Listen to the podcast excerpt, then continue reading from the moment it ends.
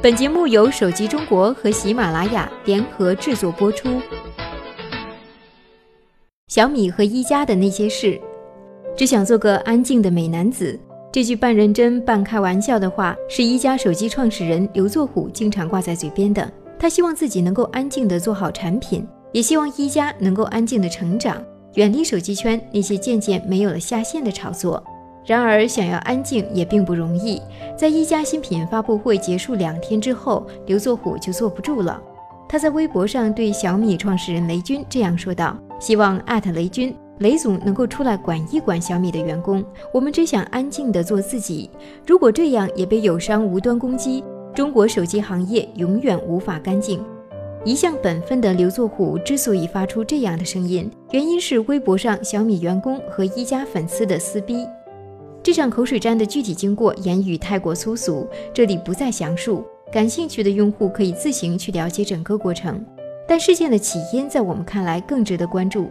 小米员工最开始的原微博中的确没有点出一加这个品牌，但嘲讽2016年度旗舰指向实在是再明显不过了。在前一天的一加手机发布会上，刘作虎称，2014年发布的第一代一加手机，在今年仍然被外媒评选为2015年度旗舰。那一加 Two 也要成为2016年度旗舰。小米员工的这种行为，在业内被称为碰瓷营销。它的妙处就在于，在攻击中并不点出对方的名字，但描述的特征又具有明显的唯一性。一旦对方反击，就可以堂而皇之地说：“看你自己对号入座，承认了吧。”之所以说这一点值得关注，是因为原本碰瓷营销往往是小公司去碰大公司的瓷，借此来提升自己的关注度。作为国内以互联网营销做手机的先驱，并且如今已经成为国内智能手机市场份额领头羊的小米，其实一直以来都是被碰瓷的那位。我们见过太多的发布会上，友商赤裸裸地说自己的产品比某米好，或者用“粗粮”这个外号来指代小米，以提高自己产品的影响力。而现如今，小米却成为碰瓷的那个角色。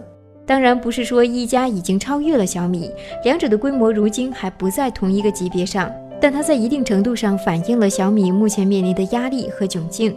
和曾经作为追赶者不同，如今作为领先者，小米已经成为行业中每个厂商的假想敌，竞争压力可想而知。几乎小米的每一款产品都会被许多竞品包围，它的性价比优势已经不复存在。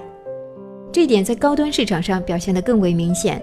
小米在今年推出旗舰款的小米 Note 顶配版，试图冲击三千元以上的市场，但在产品临上市之际调价至两千九百九十九元。这款产品的标准版也降至一千九百九十九元的熟悉价位，但在两千元市场竞争实在过于激烈。荣耀、魅族、努比亚、乐视等在这一价格区间的产品同样竞争力十足。此次发布的一加兔同样不可小觑。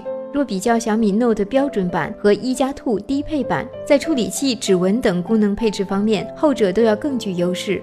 或许正因如此，我们才看到在各个友商的产品发布之后，小米高层或员工总有些不淡定的举动，频频成为撕逼大战的主角。曾经被碰瓷的主角，如今也要以碰瓷来获得更多的关注和存在感。其实小米大可不必如此慌张，作为市场份额的领先者。面临越来越多的挑战将会是常态，在产品能力正一步步提高、生态布局仍领先业界的情况下，更加淡定从容的心态，或许才会让小米在领先者的位置上停留得更久。